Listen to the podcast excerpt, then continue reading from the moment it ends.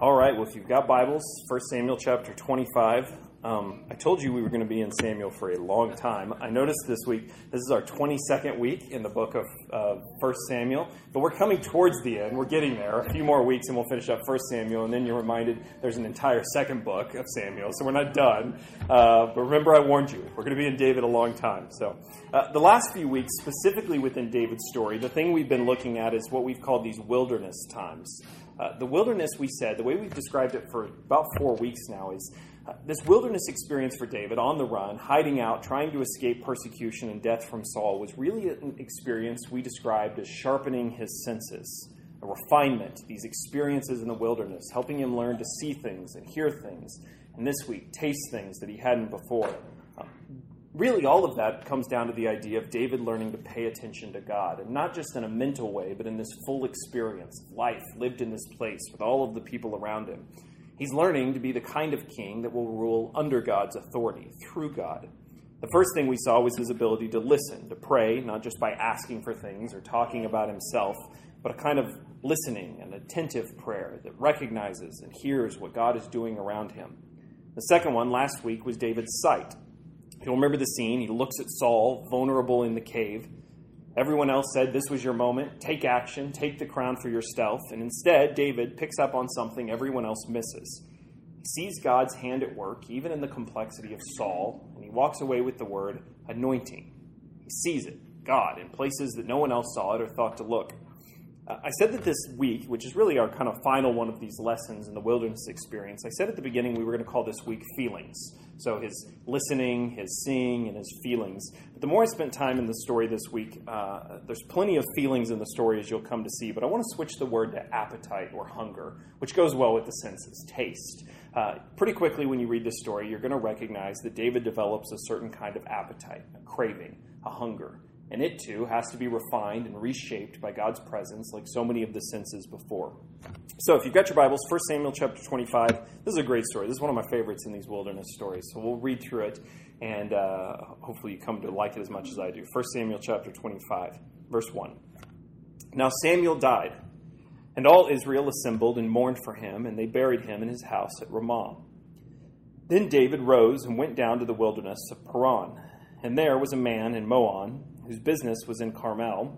The man was very rich, and he had 3,000 sheep and a 1,000 goats. He was shearing his sheep in Carmel. Now, the name of this man was Nabal, and the name of his wife was Abigail. The woman was discerning and beautiful, but the man was harsh and badly behaved. He was a Calebite of the tribe of Caleb.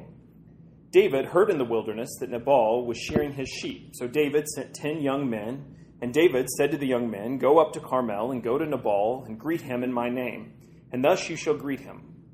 Peace be to you, and peace be to your house, and peace be to all that you have. I hear that you have shearers. Now your shepherds have been with us, and we did them no harm, and they missed nothing all the time that they were in Carmel. Ask your young men, and they will tell you. Therefore, let my young men find favor in your eyes, for we come on a feast day. Please, Give whatever you have at hand to your servants and to your son David. When David's young men came, they said all this to Nabal in the name of David, and then they waited.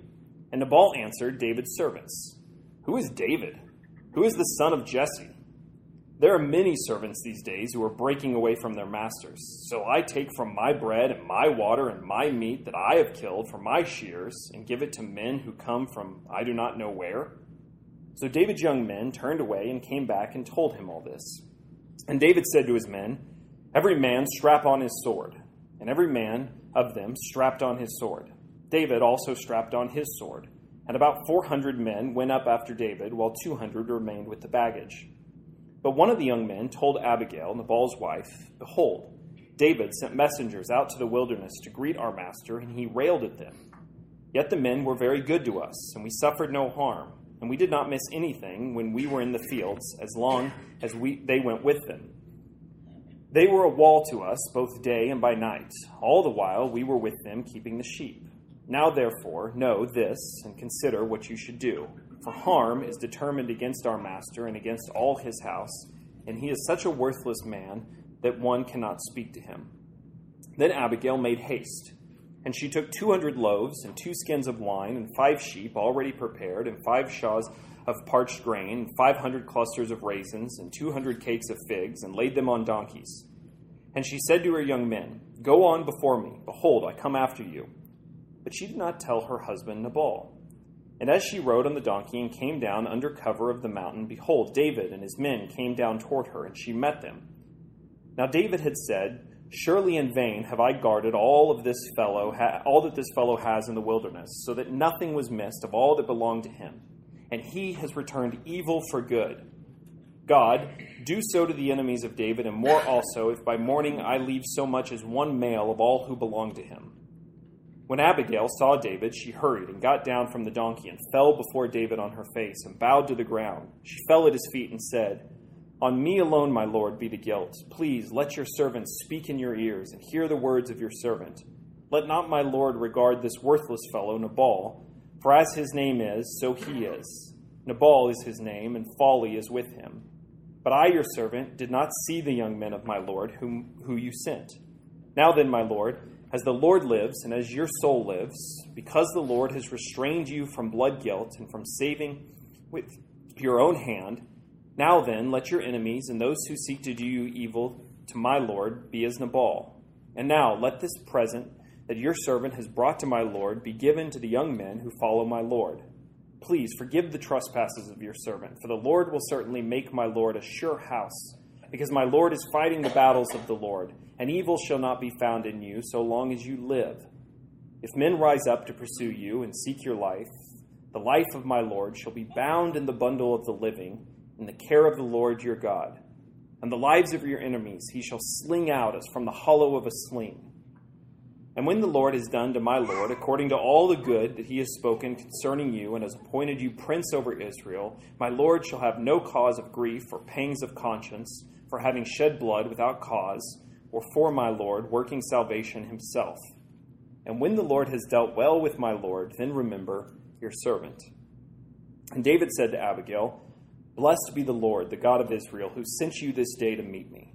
Blessed be your, dis- your discretion, blessed be you who have kept me this day from blood guilt and from the working of salvation with my own hand. For as surely as the Lord, the God of Israel, lives, who has restrained me from hurting you, unless you had hurried and come to meet me, truly, by morning, there had been not left to Nabal so much as one male. Then David received from her hand what she had brought to him, and he said to her, Go up in peace to your house. See, I have obeyed your voice, and I have granted your petition. And Abigail came to Nabal, and behold, he was holding a feast in his house like the feast of a king, and Nabal's heart was merry within him, for he was very drunk. So she told him nothing at all until the morning light. In the morning, when the wine had gone out of Nabal, his wife told him these things, and his heart died within him, and he became as a stone. And about ten days later, the Lord struck Nabal, and he died. When David heard that Nabal was dead, he said, Blessed be the Lord, who has avenged the insult I received at the hand of Nabal, and has kept back his servant from wrongdoing. The Lord has returned the evil of Nabal on his own head. Then David sent and spoke to Abigail to take her as his wife.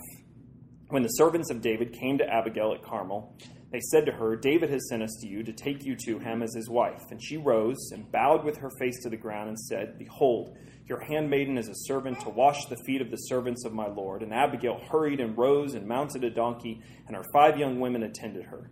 She followed the messengers of David and became his wife. All right, an interesting story. Three things I want to do this morning. Uh, three points we'll work through. They'll be these hunger, see pretty obviously at the beginning, vulgarity, and beauty. I realize you're probably saying, oh, those are the same three words I wrote down in the margin of my Bible when I read it last night. Stick with me. I promise uh, you'll see it. Hunger, vulgarity, and beauty. This first one, hunger, comes through pretty obviously in the story. It opens as the setting, it's a straightforward kind of hunger. David sends his men off to request food from Nabal we learn that in David's spare time, he's now been in the wilderness, what's probably several seasons, a new season coming in here, the shearing of the sheep. With plenty of time on his hand, hiding out in this wilderness, he and his men have formed a kind of protection service. Think of them as a neighborhood watch meets a police agency. They've been patrolling the wilderness area and protecting those like Nabal who live there and work there. Uh, there weren't cities in the wilderness that David finds himself in. There were occasional travelers who passed through roads and scattered herds of these Bedouin shepherds like Nabal who took up residence there. This wilderness land didn't have all of the infrastructure in place of villages and cities. There were no laws, no armies, no fortified walls for people to take protection behind. Every man was pretty much on his own in the wilderness, and most of the robbers and marauders knew it as well. it was pretty common for them to single out these easy targets in the wilderness and take advantage of them. Living here was living on your own means, by your own hand, trying to scrape out a living in a dangerous world. So David took up the task of protecting the innocent watching over shepherds, protecting travelers as they went through. One of those men that he had spent some time protecting, he and his flock, was Nabal. We learned right away that Nabal is a wealthy man. It's possible that he lived maybe in a nearby city and it was just his herds here in the wilderness, but it seems like Abigail, his wife, was there. So, most likely, Nabal, is another one of these castaways out in the wilderness, living, scraping out survival.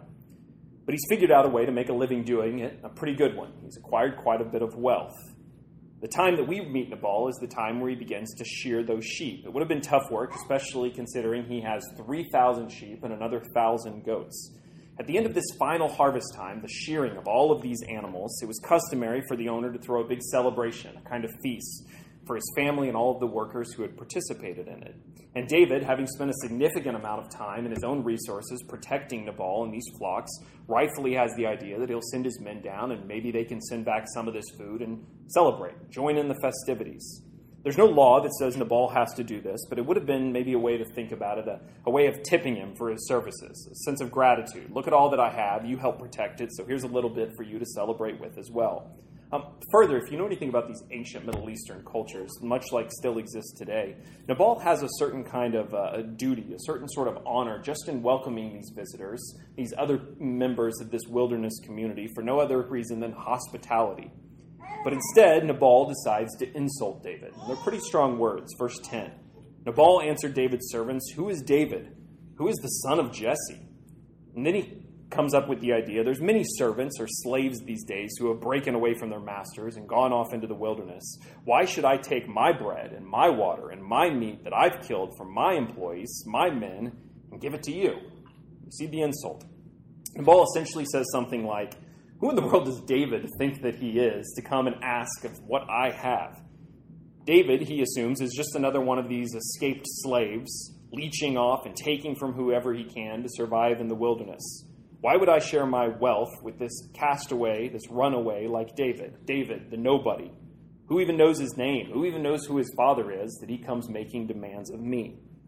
Now, when David gets word of that insult, which it is one in the ancient world especially, a new kind of hunger, not the hunger for the food of his celebration, takes over David, and he doesn't use many words to convey it. David simply says, Men, get your swords. Uh, we don't need many more words than that to realize exactly what's going through David's mind in that moment. He's been insulted, and he's about to take action and straighten things out for himself. Uh, I was thinking a lot about this passage this week, reading through it, and you know, it's just the chapter before this, last week, chapter 24, where David spares the life of Saul when Saul was so vulnerable in the cave in front of him. Saul had been David's greatest threat, and in that moment, at this opportunity, this unbelievable opportunity to take Saul's life, David instead spared him.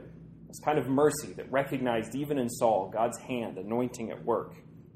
Now we come to this, this page, the next chapter, this Nabal, and we say, Who is Nabal that David is now so ready to pick up the very sword that had spared Saul and use it against him? Nabal was rich, but here he is in the desert, just like David.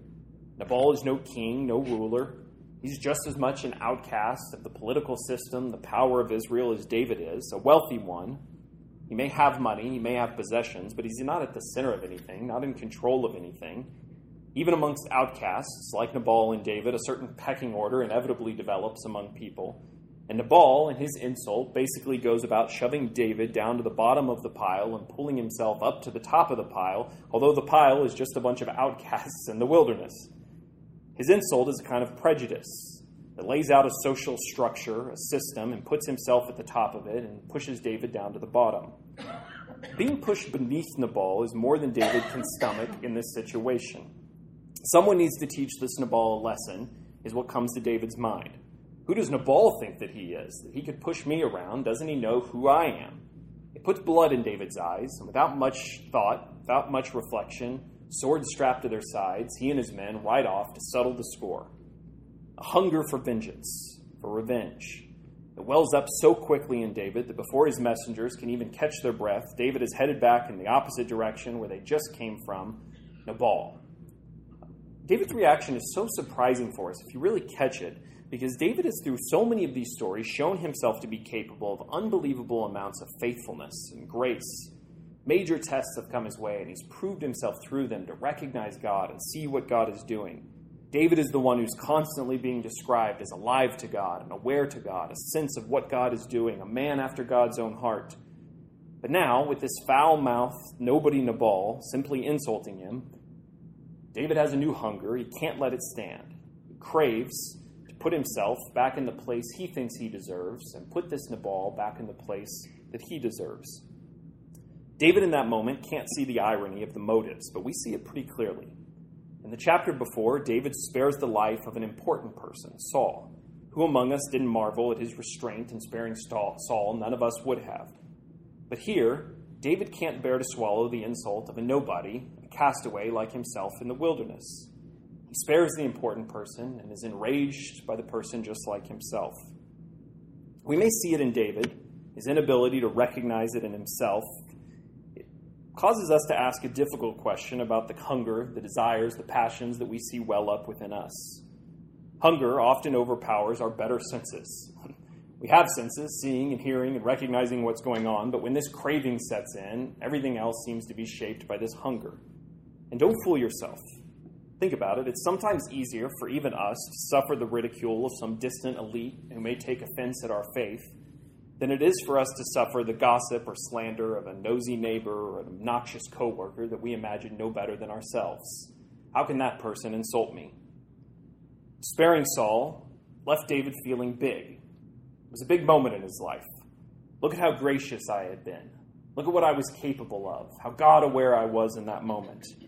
But a nobody like Nabal trash talking him left David feeling small. There was nothing noble in sparing Nabal. The only thing David could imagine doing now was putting this Nabal back in his place. Um, this is all so little and so petty in all reality. David is surviving. He doesn't need this food to get by. He doesn't need Nabal's relationship. Nabal probably had been doing fine without the protection. All of this is the simple day in and day out of living in the wilderness. But all of a sudden, with these few words, all of it, what's so inconsequential to David's real story of becoming king, suddenly becomes the only thing that David can wrap his mind around that shapes everything that David is doing and thinking and saying. This little insult lodges itself inside of David and leaves him craving, starving, hungry, to feel big, to feel feared, to put himself back in respect.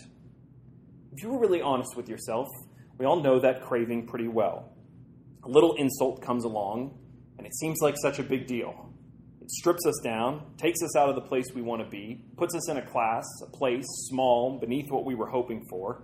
It lodges in our throat, and we can't see or think about anything else but setting it straight, putting the record straight. Who do these people think they are?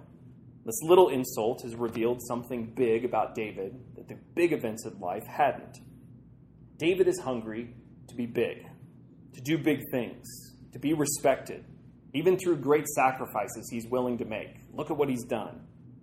David has allowed himself to be important, and now he's come to expect it, to crave it, to demand it from the people around him. If Saul can recognize I, who I am, who does Nabal think he is in tearing me down? But there's something that I think actually worse happens in the story. Something worse awakens in David. That second point, which is a strange word I called vulgarity, this hunger develops and it turns into a kind of vulgarness. With his few words of insult, Nabal has really drained all of this God aware life out of David. Gone are all of those bold words of faith that David had had in so many of the stories, the life affirmation that we had seen everywhere else.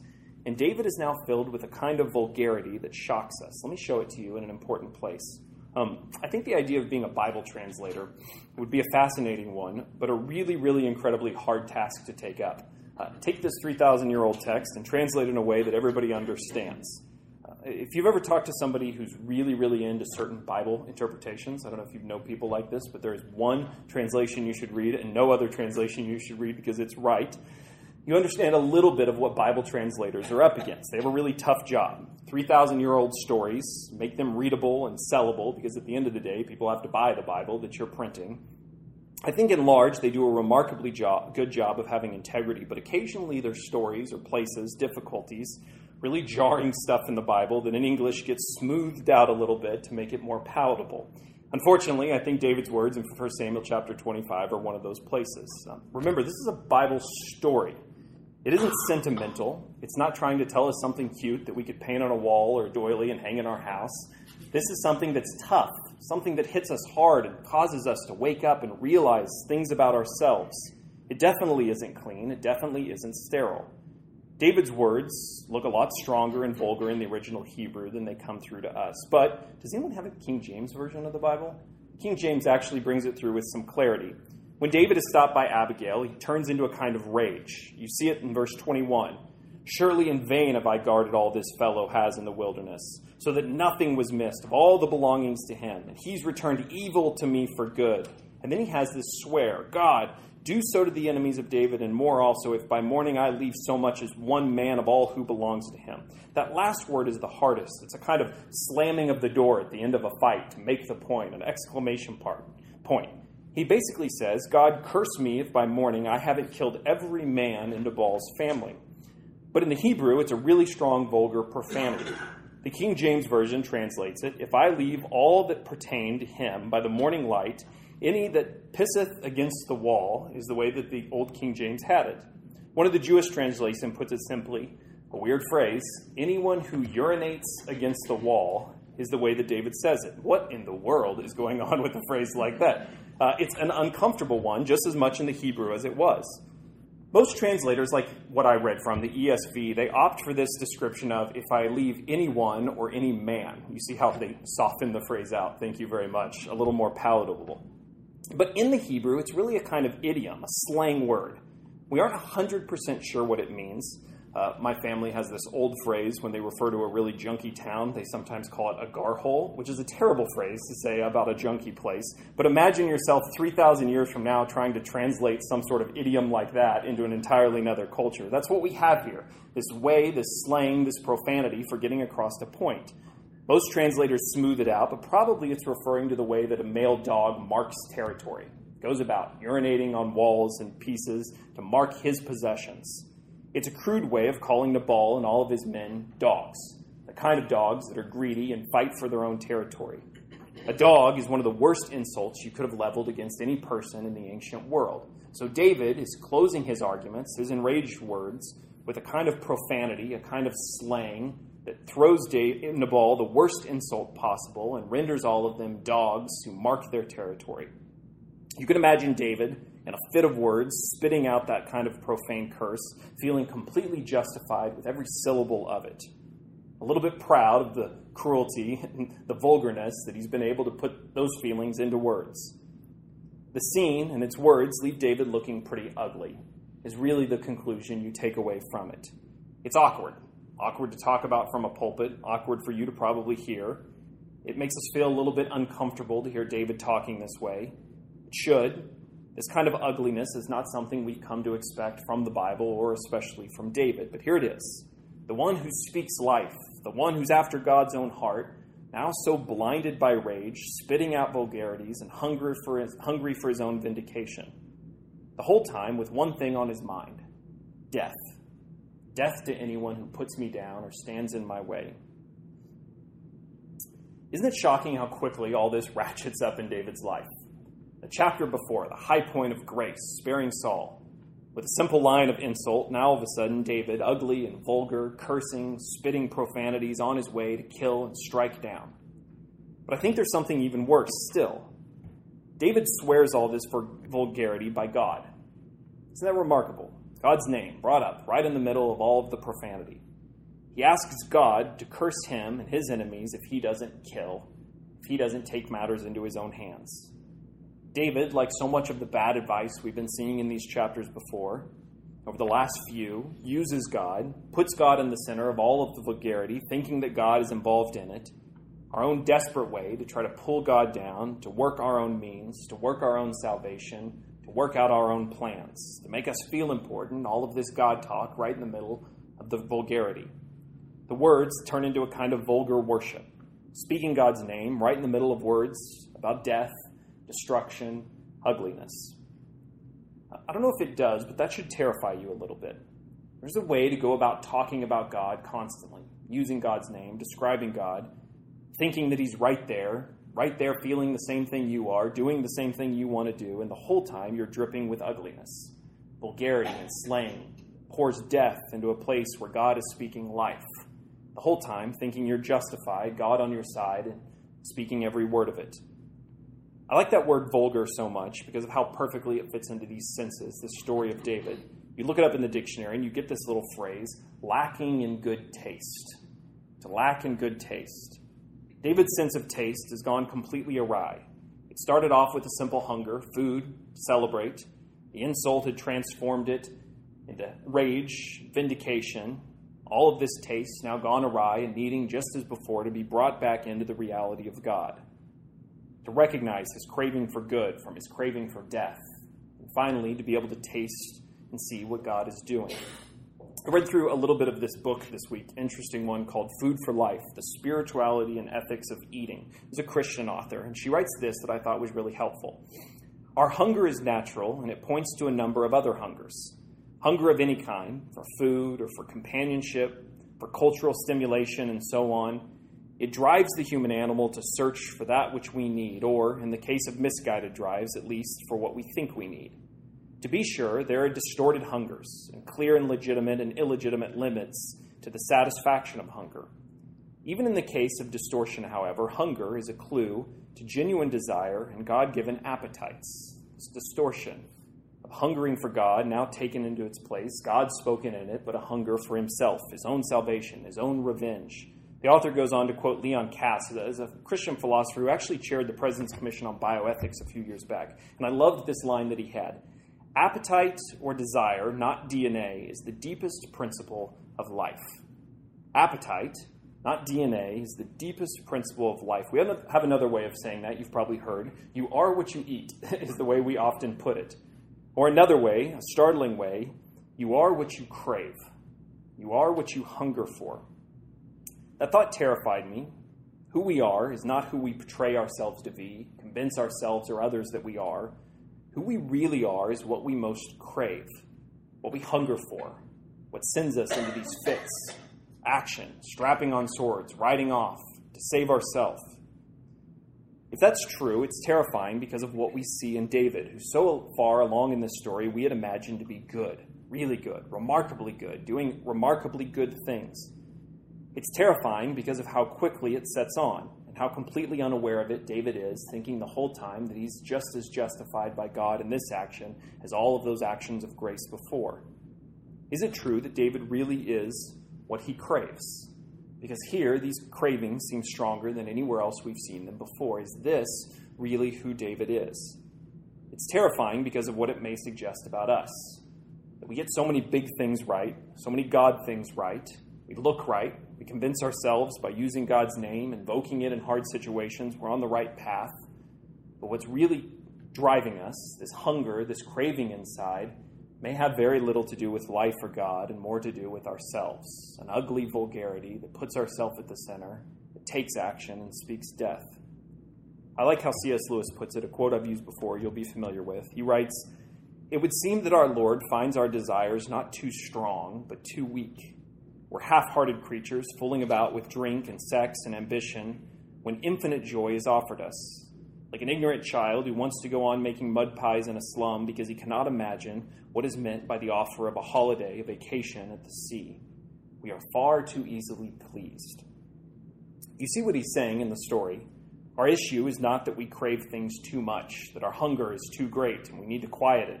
Don't be hungry. Don't crave things. What Lewis is trying to say is our real issue is we're craving, settling for things, tastes far too small. We're too easily pleased.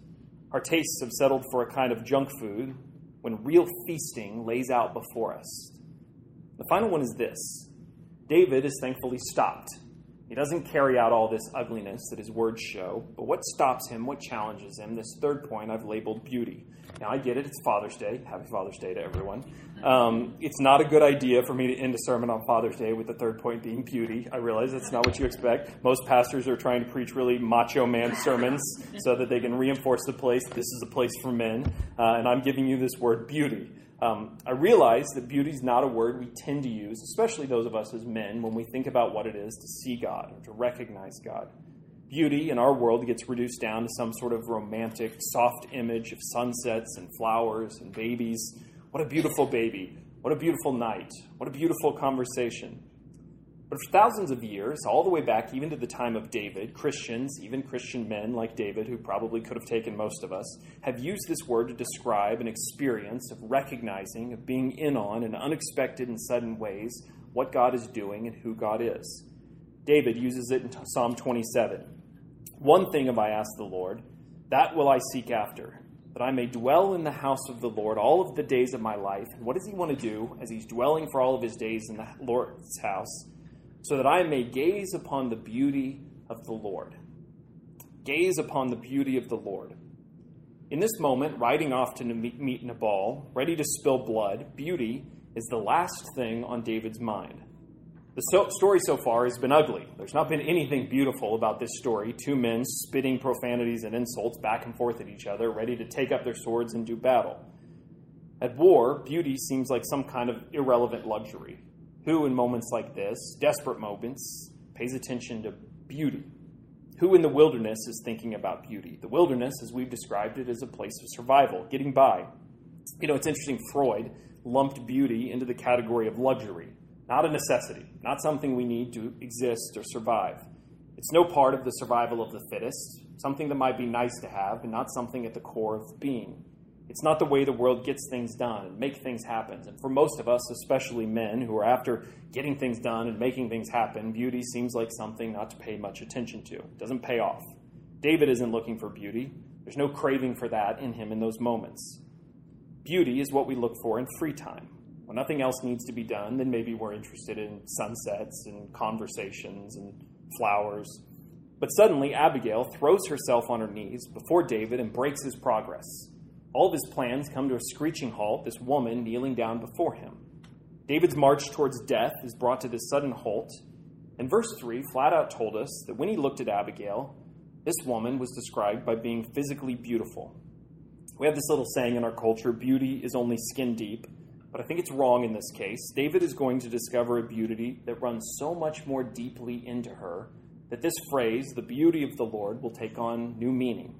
Um, I don't know if you've ever been in an old church that has stained glass windows. I've seen some around here. But the great ones, the ones I've only seen pictures of in places like Europe, the old ones, uh, they always have scenes in them. Oftentimes, these biblical scenes or saints of historical past, these Bible stories. And the beautiful stained glass windows, they only appear whenever the light shines from the outside and shines into the church through them. The sunlight outside brings to life these stories, these pictures, these images of people cut in glass.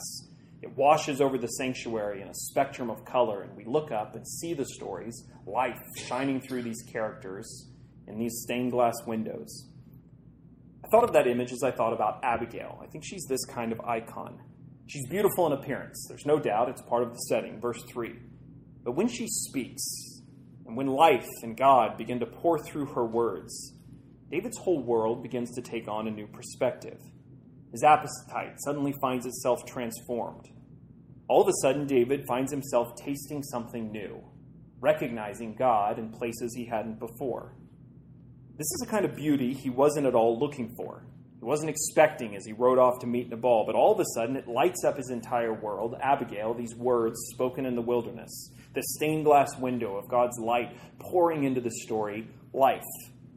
How can he not take this seriously how could he rush past it in light of what she's saying? The real beauty is her wisdom, her poetry, not just her appearance. Her words, if you pay close attention to them, are pretty remarkable. The last image she gives is particularly my favorite. It's poetic, but it's poetic in a kind of subversive way, a really smart and wise way that a woman undermines a man and uses his own images and words against him. Too many women are chuckling. Verse 25, uh, verse 29, she says this to David. I love the way she puts it.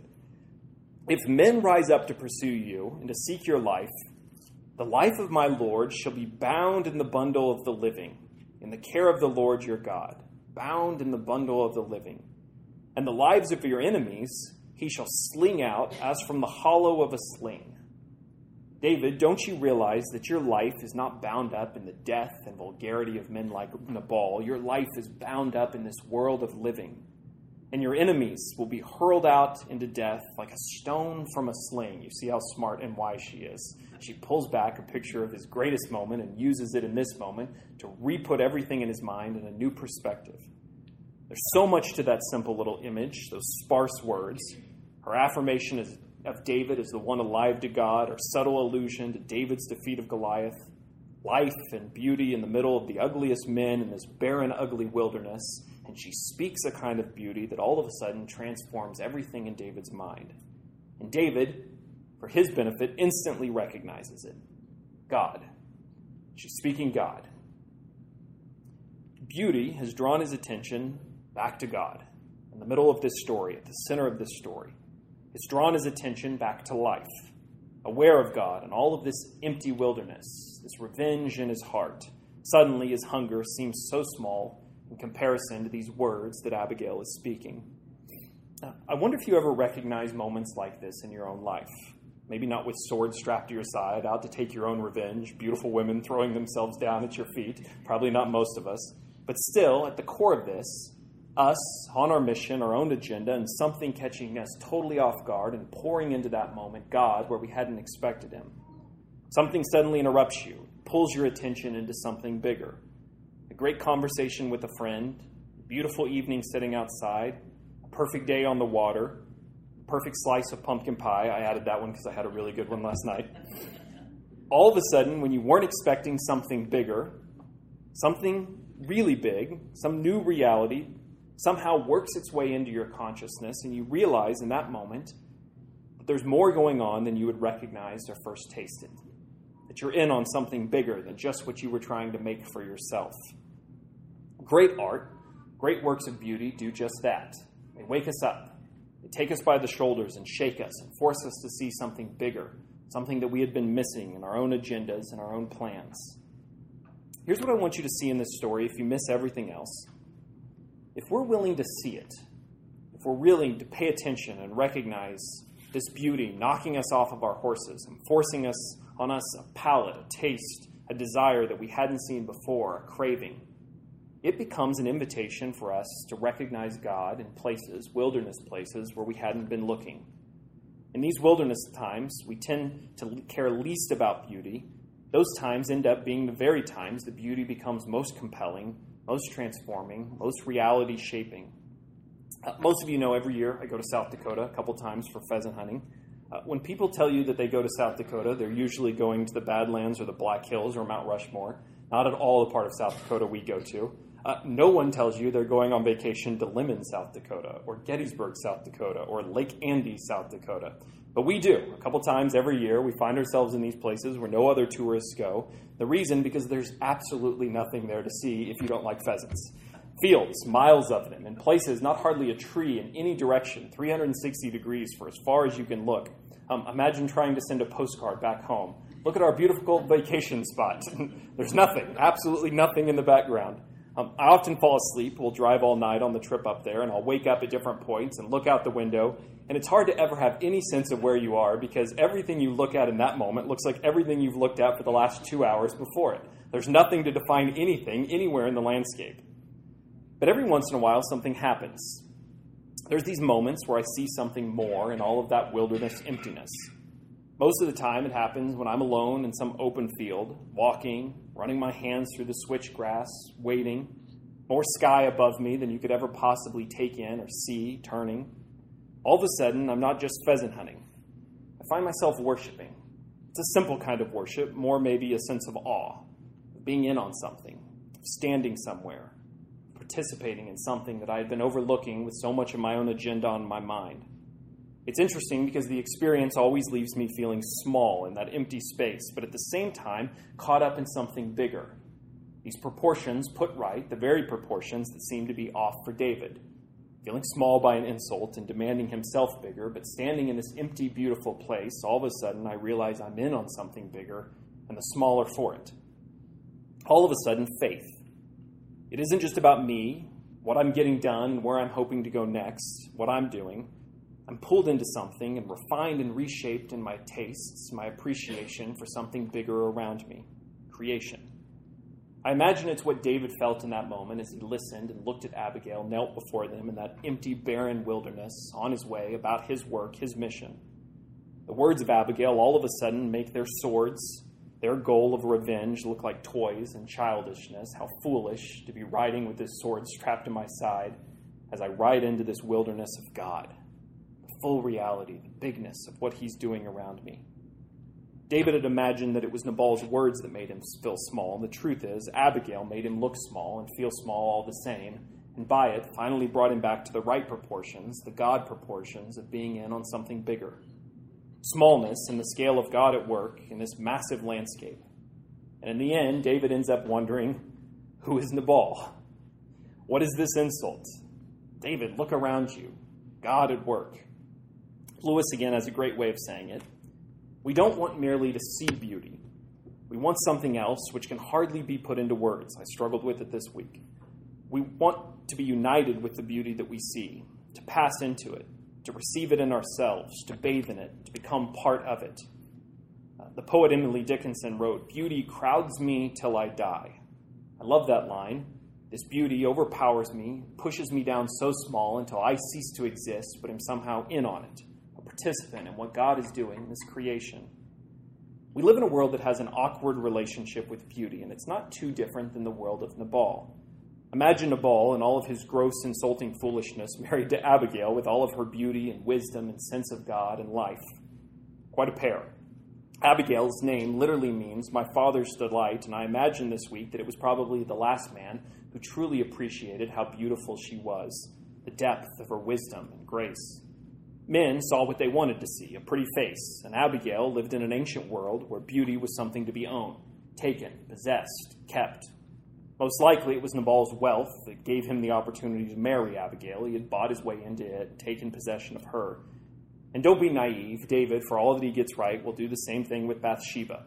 See a beautiful figure, a shape, and take it for himself, not for a moment wondering about the light of God shining through this soul. We imagine beauty as something we can possess, something we own. We surround ourselves with beautiful things. We try to make ourselves beautiful. We seek out beautiful companions. We want beautiful houses and things to put in it. We want beautiful vacations and beautiful pictures and beautiful moments to remember. But Nabal owning Abigail's beauty doesn't for one minute make him beautiful or more alive to what God is doing around him. Take all the beautiful pictures that you want stockpile diamonds and clothes and furniture, show up on covers, being beautiful in everyone else's sight. Or maybe in my case, find the perfect stream on the perfect day with the perfect cast from a beautifully crafted fly rod. Beautiful moment. And still, what's inside, this hunger for death, this hunger for vulgarity, this hunger for my own way, sucking the life out of creation, sucking the life out of the beauty, trying to own it, trying to take it and use it for myself a hunger to make myself big, it turns out that I'm the one lacking in good taste. We, as much as David, need our senses refined.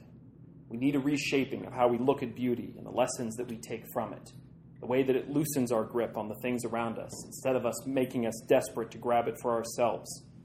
We need to be interrupted by Abigail's and witness the light of God pouring into moments where we hadn't expected God to be. David picks up on that theme in Psalm 34. It's a great one.